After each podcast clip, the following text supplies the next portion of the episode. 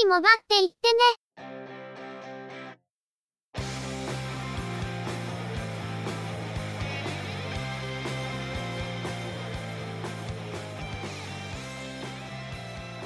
通信業界、モバイル、IT に関するニュースや話題を取り上げ、中の人が意見を述べたり、製品レビューまがいのことをしたり、様々な体験について、ご紹介していくポッドキャストです。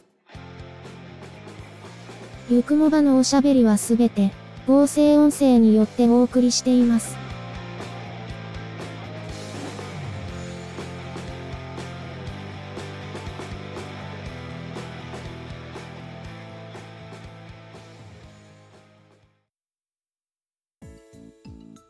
ゆくもば、第176回です。お届けいたしますのは、ネタを探してくるのが、中の人。そのネタをお話しするのは、佐藤ささらと、鈴木つづみです。さて、もはや恒例行事になってきている、中の人のこの時期の散財ですが、今回は熊本の散財では史上最大規模かもしれません。しかし、コストパフォーマンスも史上最大規模かもしれませんけど。仕事が終わってからいつも立ち寄っているリサイクルショップに行ってみると、富士通のモバイルノートが置いてありました。今年の初めに発売されたモデルということで、ま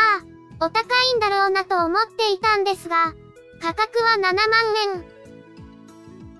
まあ、お高いんですけど、富士通の13.3インチのノートで、通電確認だけの未使用品ということでは、かなり破格と言えます。しかもこのノートパソコン、富士通が世界最軽量クラスとして販売している、ライフブック U シリーズ。重さはオフィシャルスペックでは 799g。個人向けモデルでは、実は量産モデルは 761g だったと言っていましたが、これは法人モデルで、公式には 799g のままになってましたね。持ち上げてみると、もはやパソコンを持っている感じがしないレベルで、黒いバインダーを持っているような感じです。先日モデルチェンジをしたとはいえ、第7世代 Core i5 を搭載している、まだほぼ最新スペックと言えるようなモデルが、この価格で売られているということで、さすがに何かあるのでは？と思って、その日はそのままホテルに戻りました。しかし、同じ場所で働いている人が購入するものがあるということで、翌日もそのお店に行くと、まだ売れずに残っていました。ちなみに、標準価格を調べてみると、同様のスペックでおよそ30万円で販売されていたもののようです。その価格差に、やはり躊躇はあったものの、付属品の欠品なし、動作も正常ということで、これほどの好条件で入手できることは滅多にないだろうということで、中の人はやらかしたわけです。搭載メモリーが 4GB、ストレージが 128GB ということで、その意味でも躊躇がなかったわけじゃないんですけど、ホテルで一度初期化してセットアップをやり直してみても、1時間ほどでセットアップが終わってしまい、起動も恐ろしく早いので、これはこれで良かったのかなと。ここまで軽くて早いと、本当にバインダーを開く感覚で使えてしまうのがすごいですね。富士通のモバイルノートは、ライフブック S シリーズも仕事で使っていて、あまりキーボードの打鍵感が良くないという印象だったんですが、押し込んだ感じは浅いものの、思っていたよりも具合が良くて驚いているというのもあります。今、モバイルノートが数台あるので、そろそろ使い分けを考えなければいけませんが、このクラスのノートを買い足すというのは、そろそろ打ち止めですね。先日シャオミのノートを買った時も、そんなことを言っていた気がするんですが。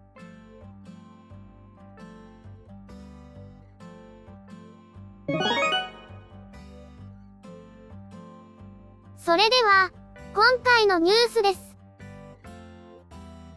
NTT ドコモは、緊急地震速報や J アラートを配信するサービス、エリアメールにおいて、一部の基地局設備の不具合により、ユーザーの手元へ届かないケースがあることを明らかにし、9月13日早朝までにソフトウェアの回収作業を実施しました。ドコモによると、今回の不具合は、8月29日の午前6時過ぎ、北朝鮮の弾道ミサイル発射に伴い配信された J アラートをきっかけに判明したとのことで、9月4日になって、北海道の一部の自治体から J アラートが届かなかった旨の申告があったとのこと。調査の結果、9月11日に原因が特定され、富士通製の基地局設備 BS3002 型基地局装置のソフトウェアに不具合があったとのこと。BS3002 型 F 基地局装置は、全国に3672台設置されているとのことで、この基地局設備がある場所では、過去に配信された緊急地震速報などのエリアメールが届かなかった可能性があるものの、現時点で不立ちが確認されているのは今回の J アラートのみとのこと。9月13日の早朝までにソフトウェア回収が実施され、不具合は解消されたとのことです。先月末の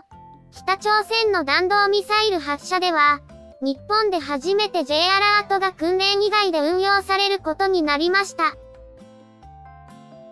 その際に、J アラートが正常に届かなかったというニュースもありましたが、そのうちの一部は、今回発見された不具合で、エリアメールが正常に配信されていなかったものなのかもしれません。13日にソフトウェア回収が行われたとのことですが、その結果が、まさか2日後に問われることになるとは。結果としては、このタイミングで原因が判明し、対策されたのは良かったことなのかもしれません。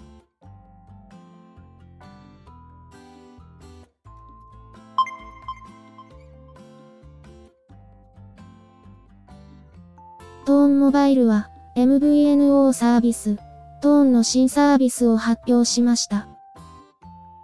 ここでは、その中の一部だけをご紹介させていただきます。全ユーザーを対象に、無料のオプションとして提供される、安心電話は、詐欺などの危険な電話を判定して、着信時に警告を表示するもので、標準の IP 電話と、オプションの090番号の両方に対応しています。危険な通話が着信すると、着信画面に警告表示を行いますが、通話をブロックするわけではなく、ユーザーの判断で通話に応答することもできるとのこと。詐欺電話などの危険な通話の判定は、トーンのサーバー上で行われ、警察庁や提携企業が提供する電話番号データベースを参照するほか、独自の人工知能で詐欺通話を判定する仕組みを備えるとのこと。この他に、従来から提供している、安心インターネットのフィルタリング機能では、悪質なサイトのみをブロックするモードが追加されるとのことです。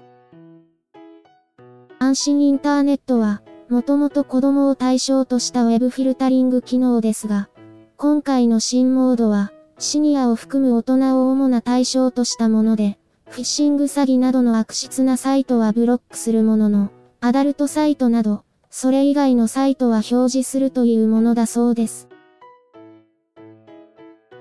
偽電話詐欺は、相変わらず被害が発生し続けていますが、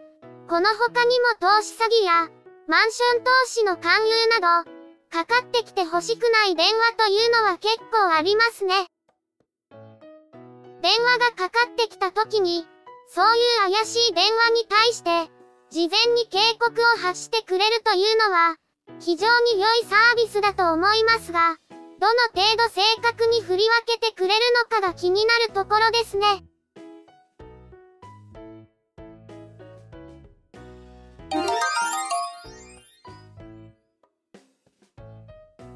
Apple は、現地時間9月12日午前10時、日本時間9月13日深夜2時からイベントを開催し、新製品の発表を行いました。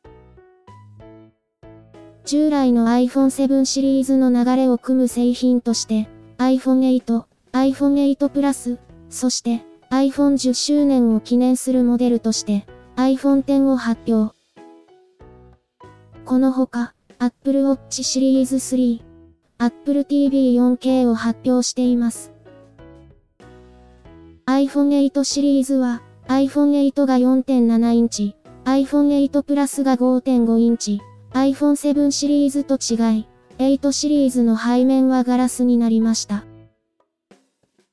寸法はわずかに拡大。ディスプレイのサイズと解像度は7シリーズと同様ですが、iPad Pro で採用された、 True Tone ディスプレイを iPhone としては初めて採用しました。搭載されるプロセッサは、A11 Bionic プロセッサ、ワイヤレス充電規格の地位に準拠した形で、無線充電が可能。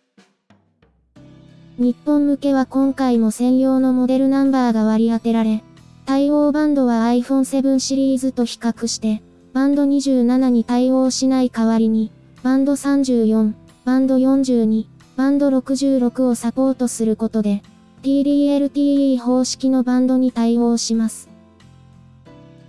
iPhone7 シリーズでもサポートしていたバンド11、21と、今回追加されるバンド42は、日本専用モデルのみがサポートする周波数帯です。ボディカラーは iPhone7 シリーズより減らされて、シルバー、ゴールド、スペースグレーの3色、ストレージ容量はそれぞれ 64GB と 256GB の設定になります。iPhone X は iPhone シリーズとしては初めて設定される上位モデルで、従来よりも大幅に驚愕縁化。サイズは5.8インチ。画面解像度は 2436×1125 ピクセル。アスペクト比は約19.5対9という縦長のディスプレイを採用しています。また、ピクセル密度は 458ppi と、さらに高密度化され、スーパーレティナ HD ディスプレイと呼ばれるとのこと。なおこのディスプレイは初めて有機 EL を採用。HDR にも対応しており、色域が広いトゥルートーンディスプレイになっています。ディスプレイの上部はインカメラや顔認証用のセンサー類やスピーカー、マイク、環境光センサーなどが内蔵されている部分だけが凹んでいるデザインで、四隅も直角ではなく丸められているとのことで、アプリの UI 設計も独特のものになるようです。なお、時計や電波状態、バッテリー残量などは、凹んでいる部分の両サイドがその表示エリアに当てられるとのこと。iPhone X では、従来搭載されていたホームボタンがなくなり、ホーム画面の表示は、画面の下から上にスワイプ、画面の下から上にドラッグして止めるとマルチタスク表示、画面の右上から下にスワイプするとコントロールセンターの表示など、操作が大幅に変更されます。また、ホームボタンの廃止によりタッチ ID も省略されますが、これに代わる生体認証機能として、顔を立体的に認識する、Face ID が搭載されます。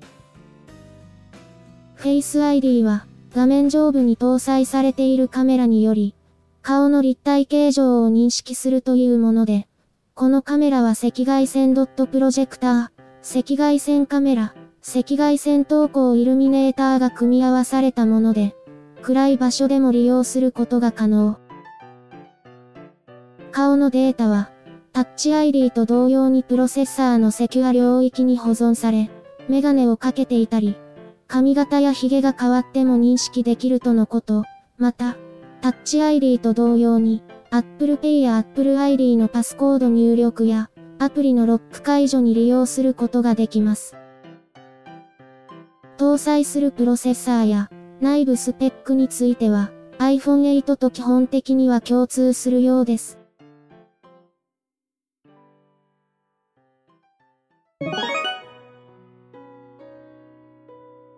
ゆくもばでは、お聞きの皆様からの、ご意見、ご感想などのコメントをお待ちしています。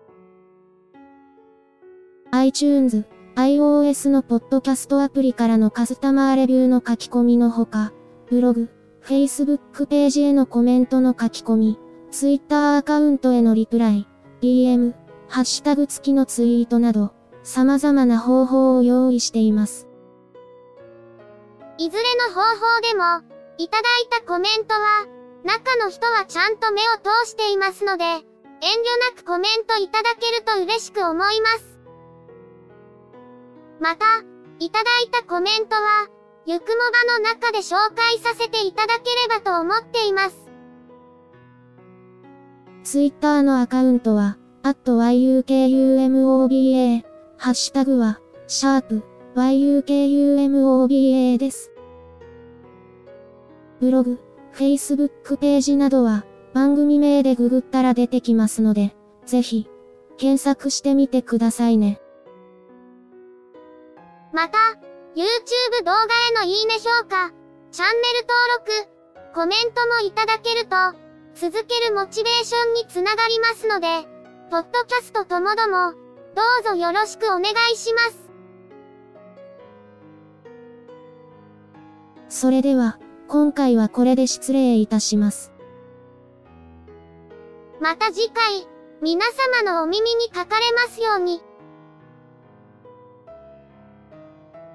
ゆっくりもばっていってね、の制作は、音声合成に、チェビオ、クリエイティブスタジオ S を使っています。内容の構成や編集、ネタ出しは、中の人、AKA、ハイマウント、声の出演は、佐藤ささらと、鈴木つづみでした。